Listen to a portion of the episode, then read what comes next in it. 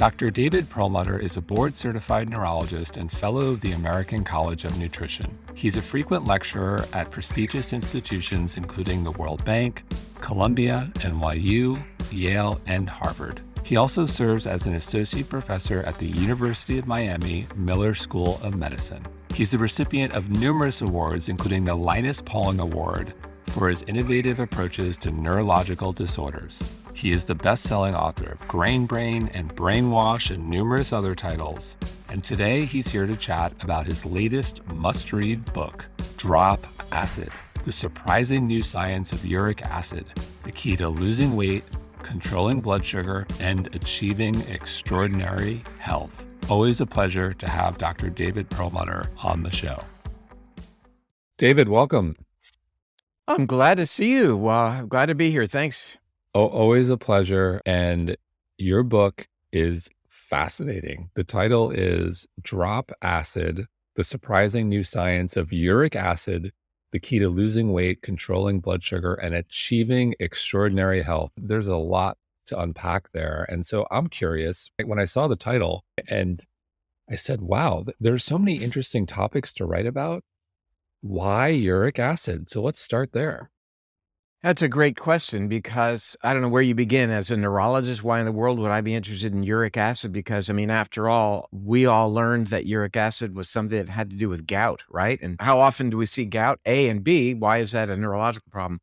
The point is that decades of research now really confirm that this isn't your grandfather's uric acid anymore, that this uric acid is a powerful mediator of metabolic mayhem. And what I mean by that is uric acid is a danger signal in the body telling it to make fat, store fat, raise the blood sugar, raise the blood pressure, which were all good things for our ancestors because it protected them. They were uh, survival mechanisms. And we now know that it's this uric acid that's actually sending out that signal and telling the entire body to prepare for food and water scarcity. So for me, these metabolic issues are really fundamentally important because they underlie the neurological issues uh, like Alzheimer's, for example, and also coronary artery disease, obesity, type 2 diabetes, the number one cause of death on our planet, the chronic degenerative conditions, not some virus, as a matter of fact. So, this has really uh, huge implications and the story is so interesting as well, which is why I wrote the book also, because, you know, we tend to look at uh, insulin resistance or elevated blood sugar and say, oh, that's bad, or making body fat, oh, that's bad. But, you know, in the context of both our primate ancestors and even our hunter gatherer Paleolithic ancestors, those were what you wanted. Because if you didn't have those things acting on your behalf, you would have perished and you wouldn't have passed on your genetic a predisposition to the next generation. So the idea that raising your blood sugar is bad is really contextual. I mean, for all of us today, that's not a good thing, but it paved the way for our ancestors to make it uh, during times when they wouldn't have enough food, for example, that could power their brains so they could avoid starvation and predation, being, being eaten by another animal, as it were. So that kind of interesting way of looking at this, that lens I think is really something very useful to look at a lot of different things. For example, when our uric acid uh, level is elevated, it bumps up inflammation in the human body. Well, that's always bad, of course, right? No, it isn't. Inflammation is something that we desperately need at times because it helps us deal with infections, for example. Uric acid turns on oxidative stress, it damages our mitochondria. That's always bad. Well, it isn't. If you need to ratchet down your metabolism because you don't have any food, you want to compromise your mitochondria. That's a survival mechanism. These days, with you know the abundance of food that we have, of course, uh, that wouldn't be what we want. So that what the whole book is really based on is revealing this incredible evolutionary environmental mismatch. The concept that our genome has been refined for about 15 million years as it relates to uric acid. It's why we have such a high uric acid compared to other mammals, because it allowed us to survive during times of food scarcity and water scarcity, I might add as well.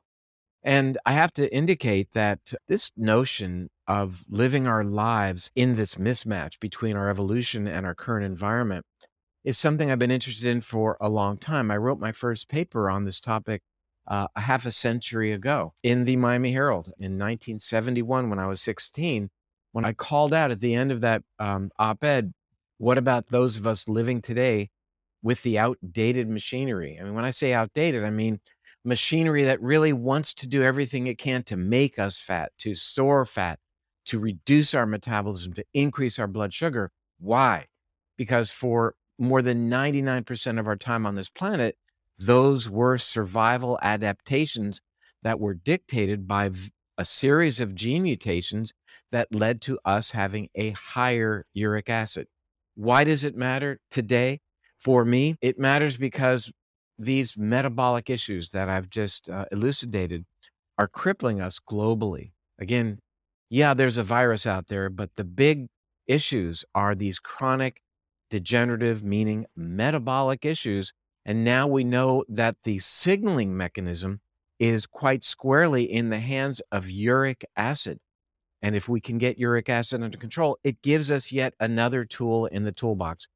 Yeah, you've talked about so many other things continuous glucose monitoring, for example, to keep our blood sugars in check. The whole notion of regulating our blood sugar, exercise, getting enough sleep. And now we add monitoring and controlling our uric acid to that really fundamental list of tools in our toolbox to rein in our metabolic health. So it sounds like of all the markers, all the tech, we're, we live in an age where we're blessed, where we have access to so many tools in our toolkit. And from what I understand, it sounds like uric acid is something we should pay a little bit more attention to because it's potentially has a cascading effect to other markers and potentially all sorts of bad things we don't want, whether it's diabetes, metabolic dysfunction, cardiovascular disease, that if we can hone in on uric acid, it's potentially elevating other markers we don't want elevating and leading to all sorts of bad stuff. That's right. There are plenty of uh, downstream markers that we're already familiar with that are immediately and significantly uh, traumatized, if you will, by elevation of uric acid, including markers of inflammation, fasting blood sugar, markers of insulin resistance, blood pressure, body mass index. All of these things are downstream consequences of elevated uric acid. So, uh, this takes us upstream to gain a little bit more control. And, you know, I, I think that what we're seeing now, certainly in other countries like Japan that are well ahead of us in their understanding of uric acid, actually implementing mainstream medical pharmaceutical approaches to get that uric acid down in patients who do not have gout.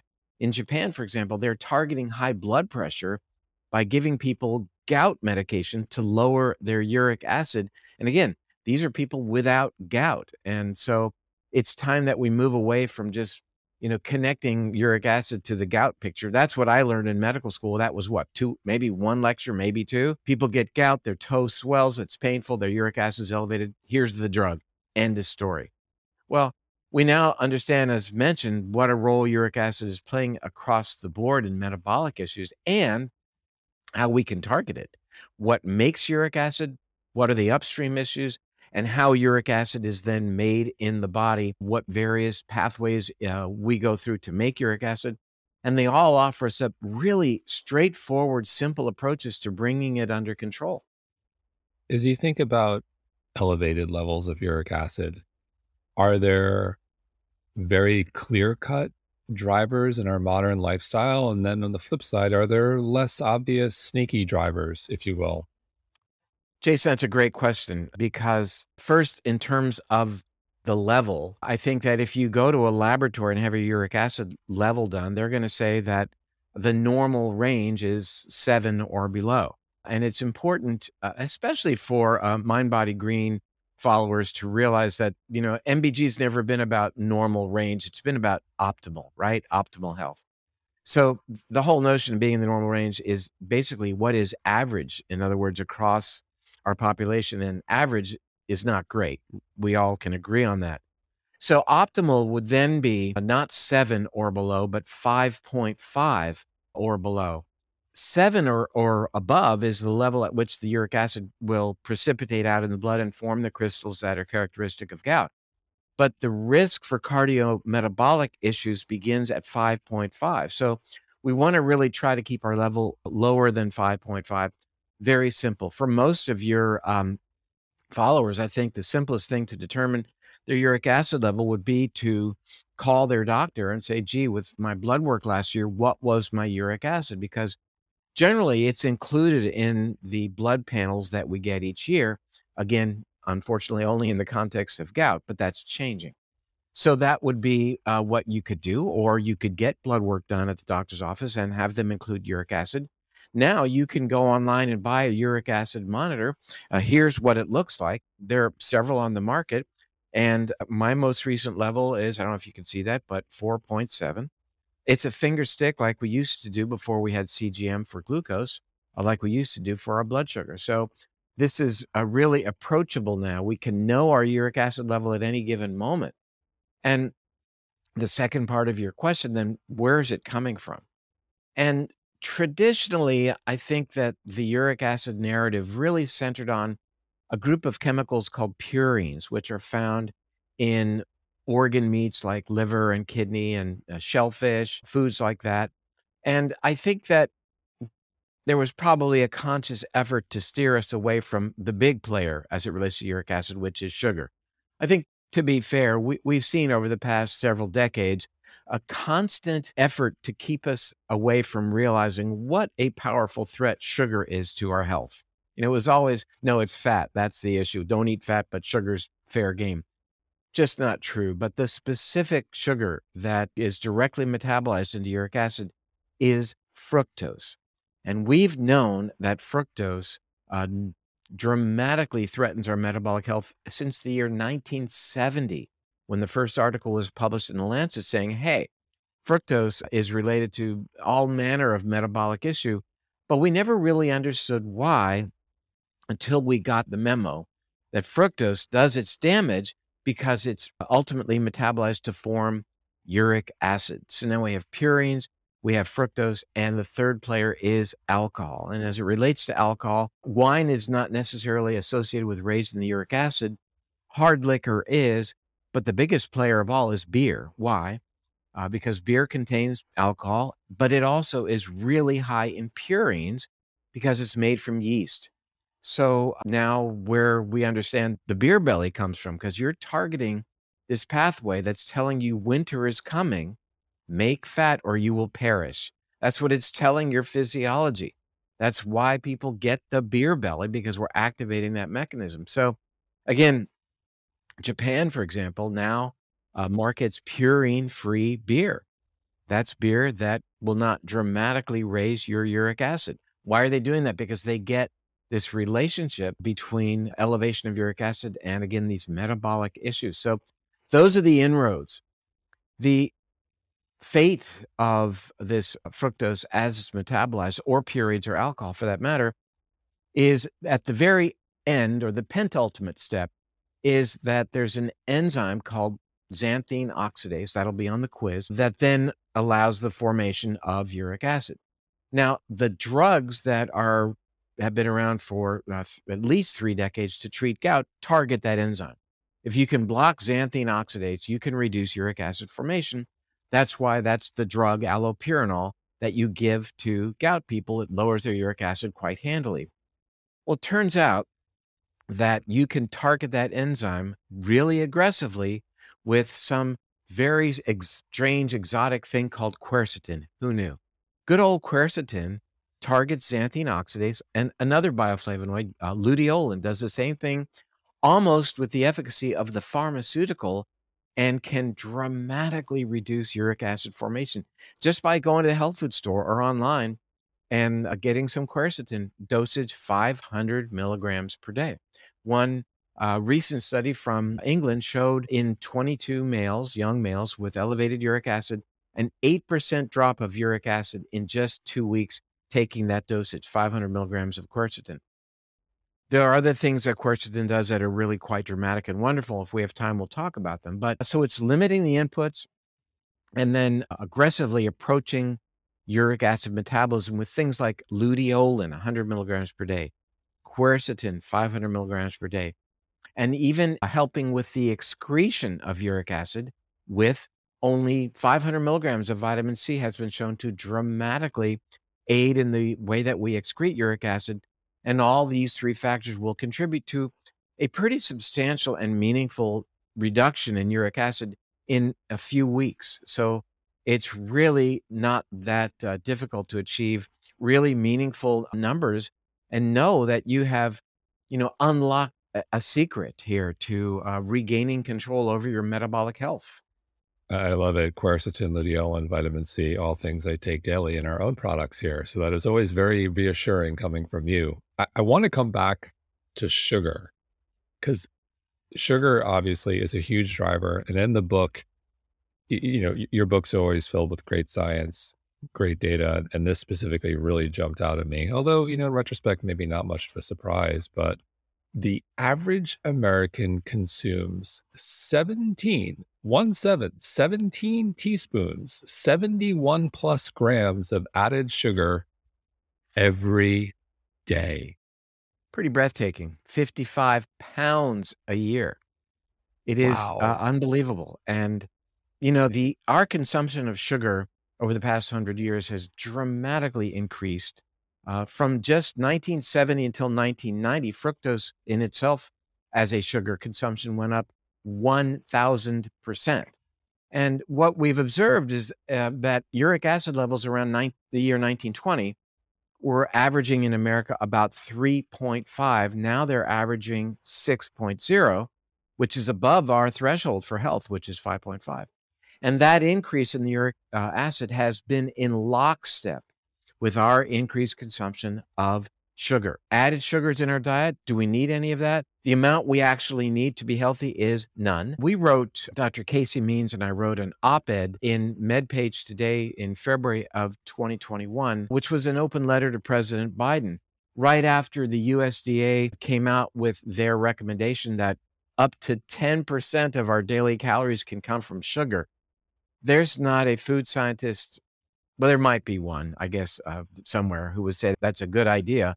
But by and large, the information that the USDA received from scientists working in the field was that is just bogus. That's contributing to our health decline, our lifespan decline, even pre COVID. And it really should be 6% or less. That's what we recommended. It hasn't changed yet. And I think we can understand why there's such interest in Americans still supporting uh, the growth of corn to make high fructose corn syrup, you know, that's big industry. And unfortunately, you can't argue with that, though we try. The science really speaks for itself in that this, as you called out, added uh, degree of sugar is really crippling us from a health perspective. And, you know, there were so many p- missing pieces of the puzzle. We knew that sugar increase the risk of insulin resistance, for example, even hypertension, even elevated blood sugar in and of itself, and certainly the uh, formation of body fat and ratcheting down our metabolism.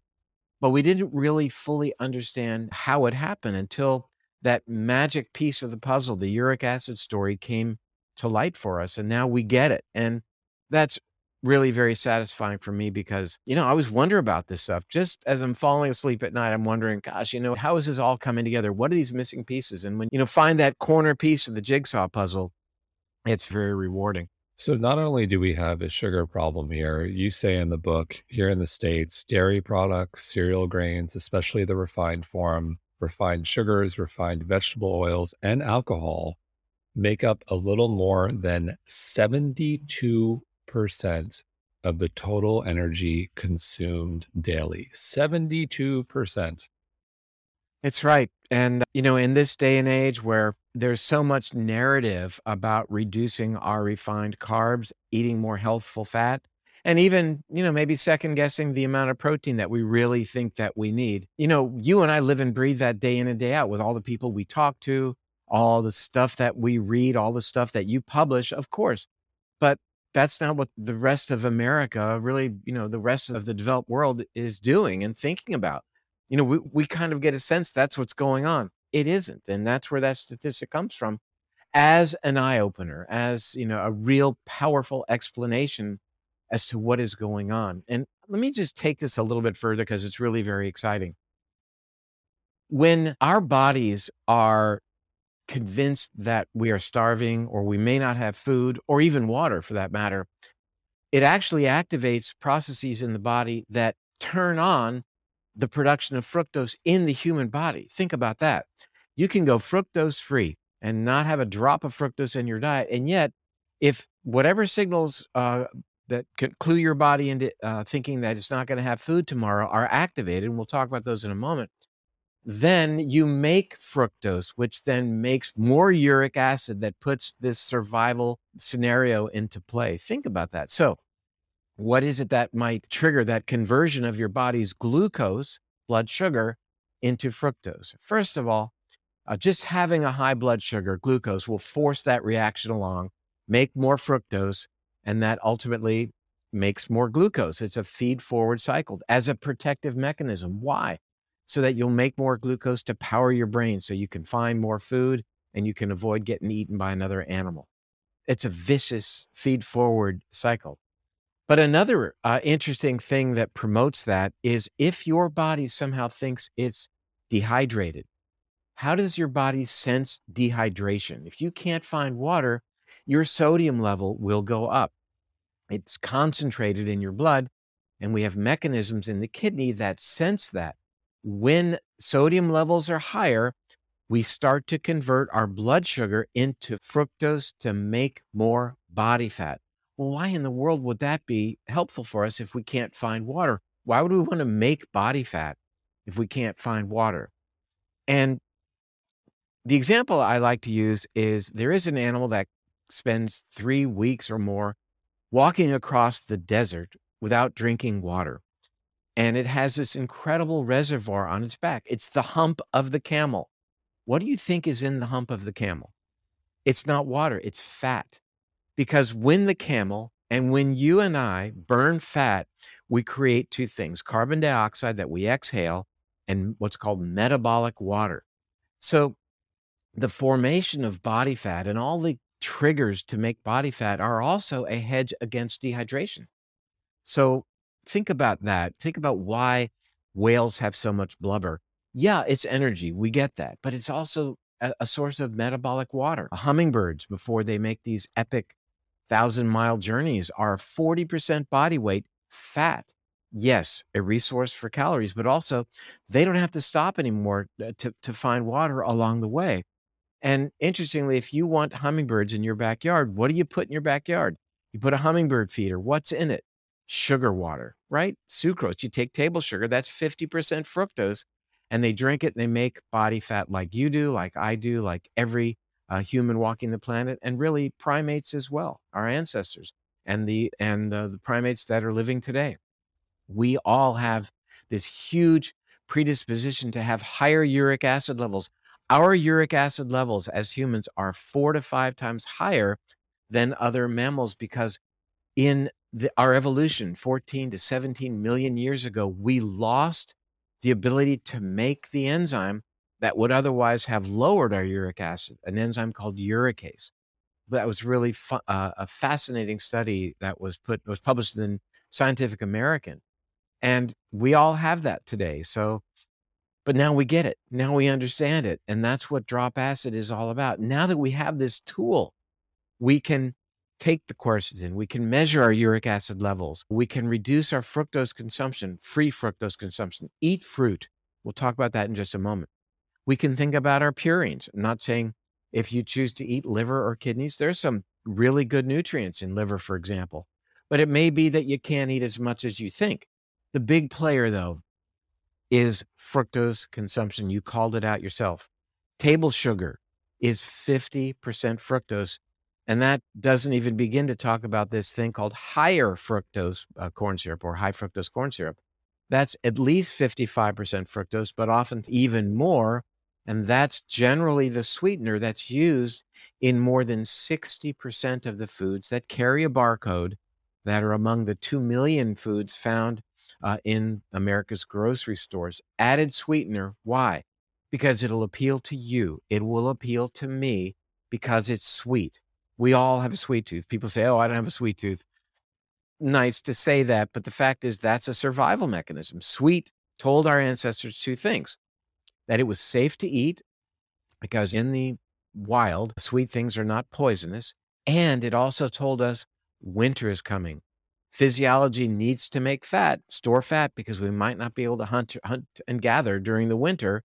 So, a powerful survival mechanism. So, we all are gravitating uh, towards sweet, but we can use our higher brain function, our prefrontal cortex, to override that and say, hey, I get it, but now I, I understand uric acid. I don't want to elevate it. I want to remain or regain and then remain metabolically healthy. Let's zoom out and and go to the big question, which we, we love to always talk about here. With uric acid in mind, how should we be eating? What is what is your food philosophy taking uric acid in consideration?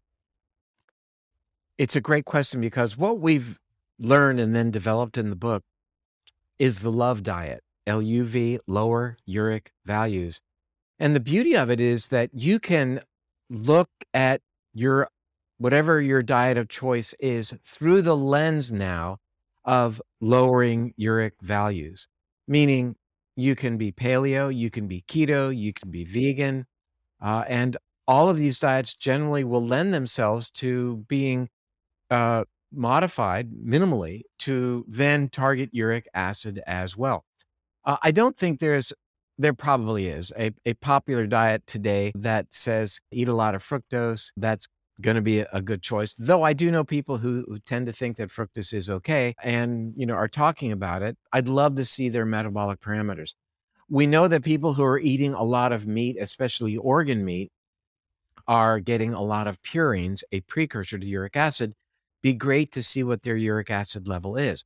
And again, I'm not saying if you choose to eat liver and organ meats, you have to stop right now. I'm not saying that at all, but I'm saying first things first. Get yourself a uric acid monitor or uh, visit your doctor, get a blood test, or have your doctor just send you to the lab and find out where you are. And then, first, it would be limiting dramatically the fructose consumption. If that doesn't do it, then you're going to want to look at purines and alcohol. Again, there are great upsides of liver, for example, as it relates to B12 and as it relates to iron, if you choose to eat those kinds of foods. But the modifications need to happen if your uric acid level is elevated. And frankly, it's beyond food as well. We know that not getting enough restorative sleep that you will know about if you're using a wearable device is also associated with raising the uric acid, probably as a, a stress. And again, it also considers the notion that it's not just the fructose you consume, but as we talked about, the fructose that your body will make. Again, if it thinks it's dehydrated, the sodium is elevated. How does your sodium go up? Well, you know, when you're watching TV and eating a bag of, of salted pretzels, your sodium level's going up. And next thing you know, your body thinks it's dehydrating. It's saying, make fat because that's where we make our metabolic water. That's the camel story. So we now understand we've known for uh, probably about 18 to 20 years that higher dietary salt is strongly related to increased risk for type 2 diabetes and obesity. And well, we've all known about the blood pressure story for an awful long time, that's for sure, but we didn't know how it happened. Now that we see this activation of what is called the polyol pathway, converting our blood sugar into fructose, signaling us to make fat and raise our blood pressure and therefore have a resource for water. Not that we need that today. We understand why salt consumption can do that. The answer is if you're going to sit down and eat a lot of salt, by all means, drink a lot of water. Then your serum sodium does go up and you don't turn on this pathway. So these are subtle things, but they have incredible importance these days when only one in eight American adults is metabolically intact, meaning 88% of American adults has at least one component of the metabolic syndrome. You know, uh, one in three American adults is not just overweight, but obese by BMI measurements. And in the distant future, in the year 2030, that's sometime in the distant future, right? that number is going to be 50%. Eight years from now, 50% of American adults will be obese. Um, when you consider all the consequences of that, it's breathtaking. And let's talk about for just a moment how that's going to impact healthcare uh, expenditures. It's devastating. And even uh, as it relates to children, in children age, well, 12 to 18 years, 10% have now been diagnosed with hypertension, high blood pressure in kids and adolescents. My goodness.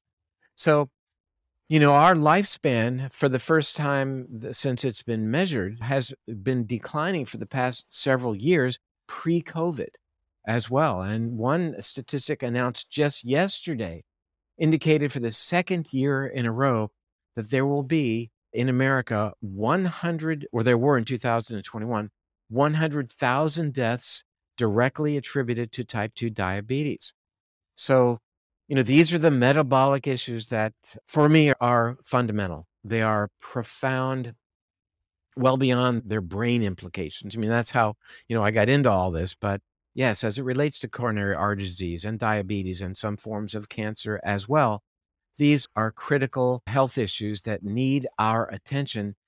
And now, with our understanding of uric acid, gosh, we've got a new tool, a new player. So we put uric acid in there with the fasting blood sugar, the blood pressure, the measurement of body mass index, and other markers of metabolic health that really need our attention today. In diving into the science of uric acid, were there any changes you made personally in terms of your own diet and lifestyle where you said, I thought I was pretty healthy, but actually I need to tweak this? Cut back on salt.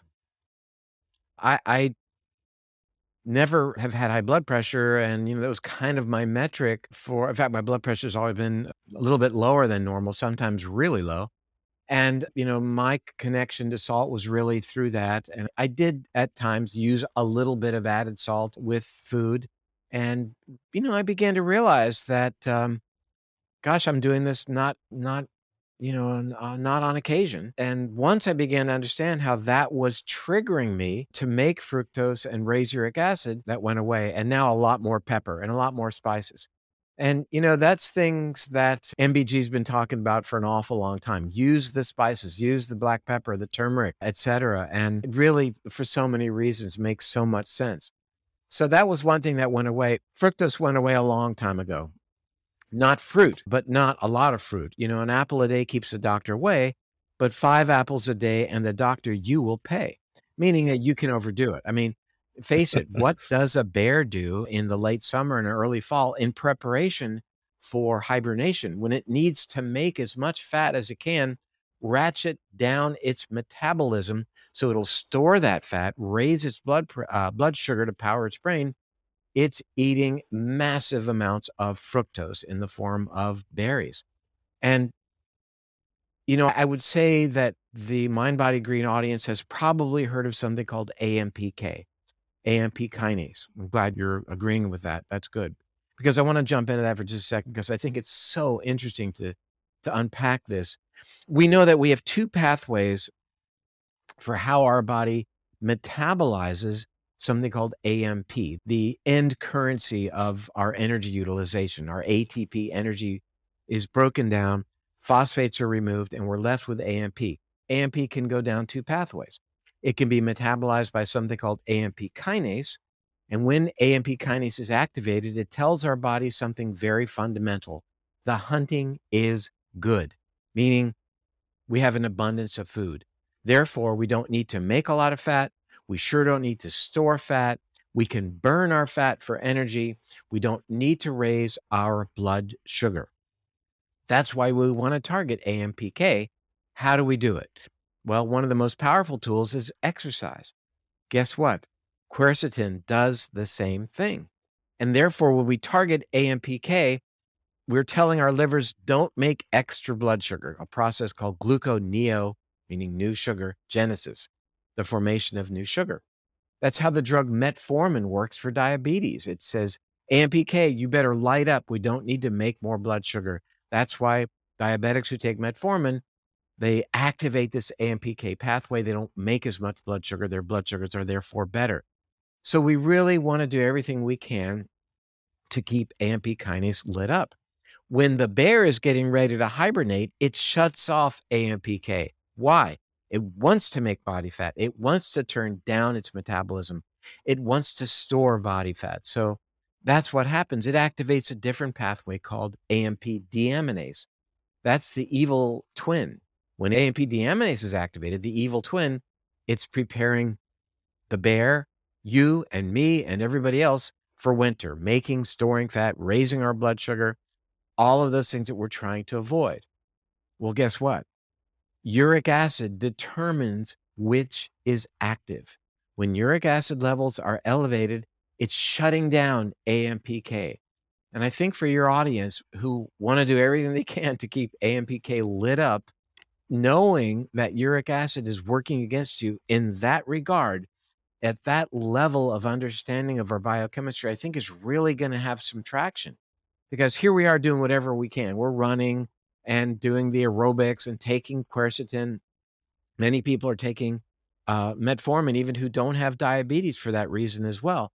But now we know that, gosh, we're doing everything we can to light it up, and uric acid is directly targeting AMPK and shutting it down. I'm not liking that at all. Now, I know that's a bit in the weeds, but I know that your audience, they're the kind of people who really love this kind of stuff. And you can tell I do too, because it, it really is so satisfying when you get what's going on. Oh, now I understand why there's a relationship then between significant weight gain or risk of obesity and having a high uric acid level because it's telling my body to prepare for hibernation. I don't want that. So, one of the other connections with the uric acid, cognitive decline, something a lot of people are very concerned about. You're a neurologist. Can you zero in a little bit on the connection between uric acid and cognitive decline? Sure.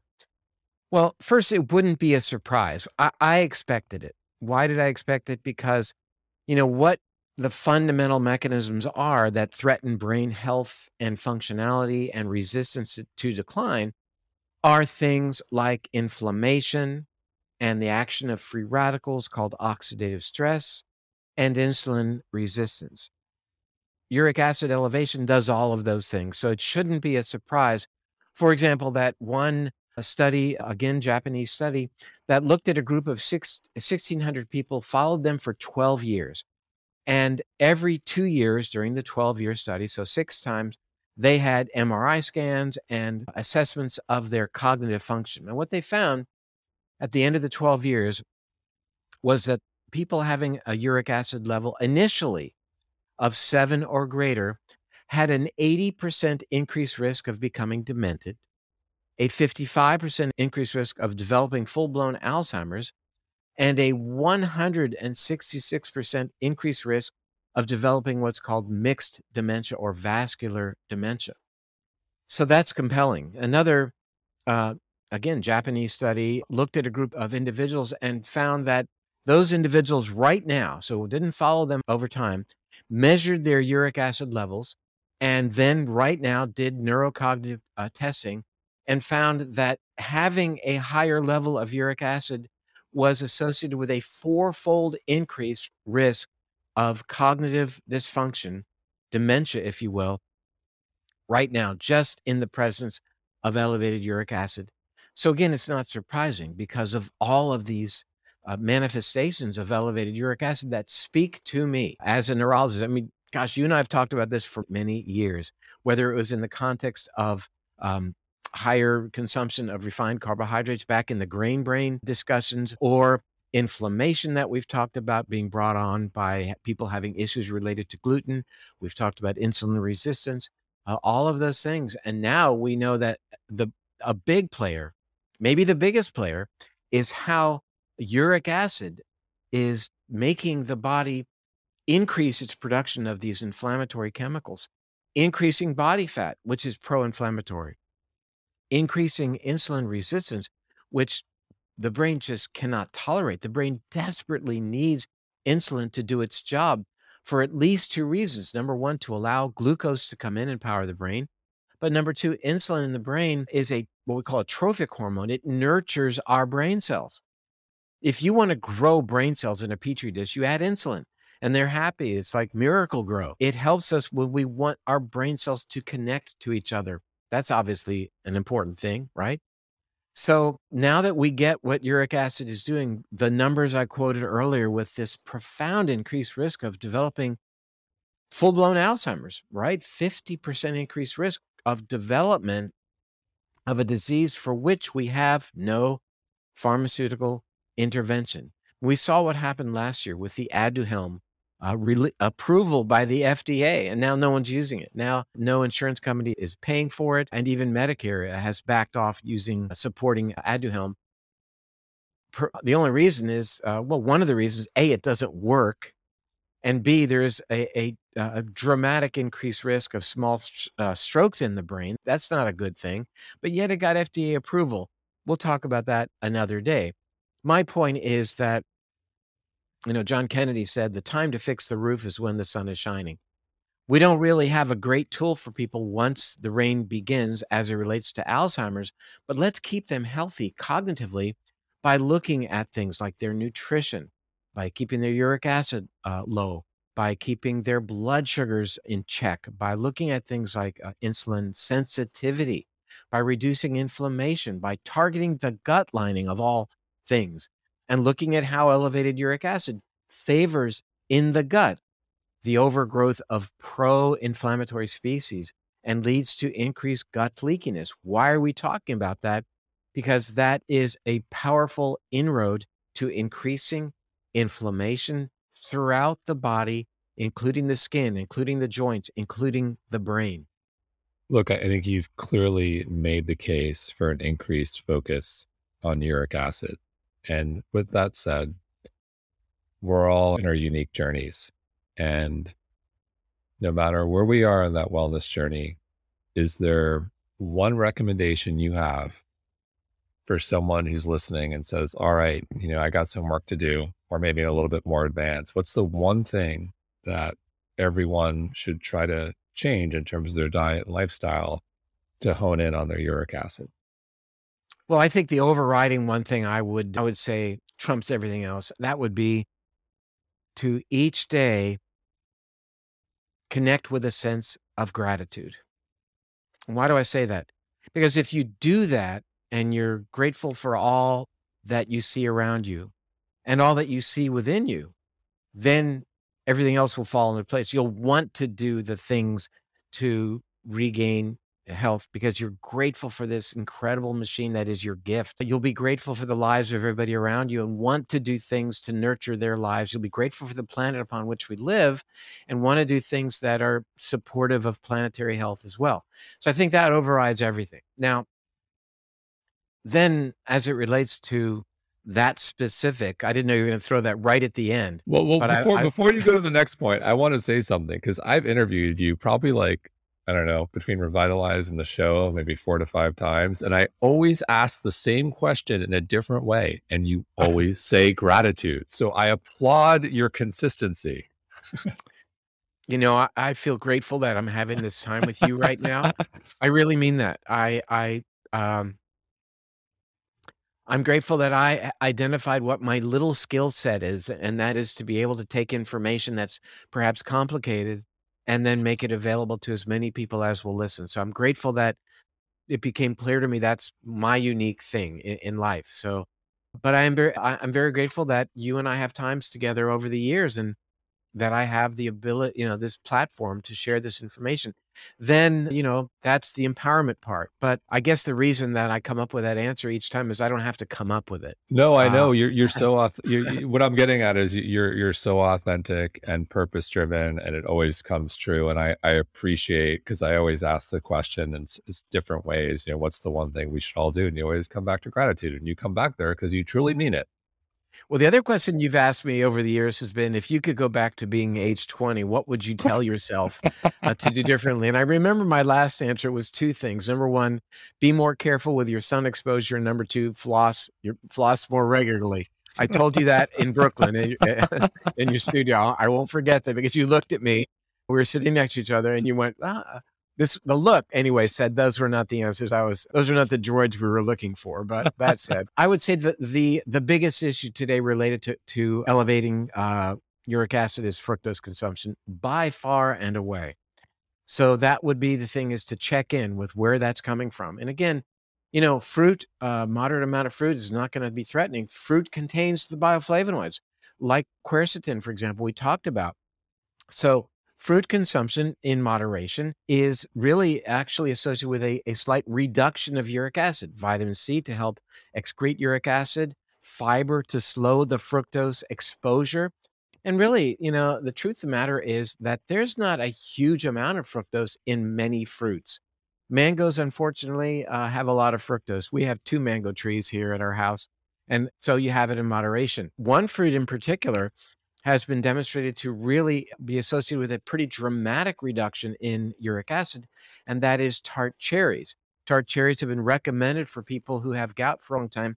And if you notice the O on drop acid right there, that's a cherry falling from the sky, indicating you'll drop your uric acid if you use if you consume cherries. But can you go overboard? Yes, but fruit is certainly on the table. We talked about purines, and what the literature makes very clear is there are actually some pretty high purine vegetables, for example, things like mushrooms. But it turns out that again, you're you net out in the right place because of the other positive things that these vegetables will do for you. The cruciferous vegetables with their fiber, with their, their abundance of these polyflavonoids that will help reduce uric acid, certainly the vitamin C as well.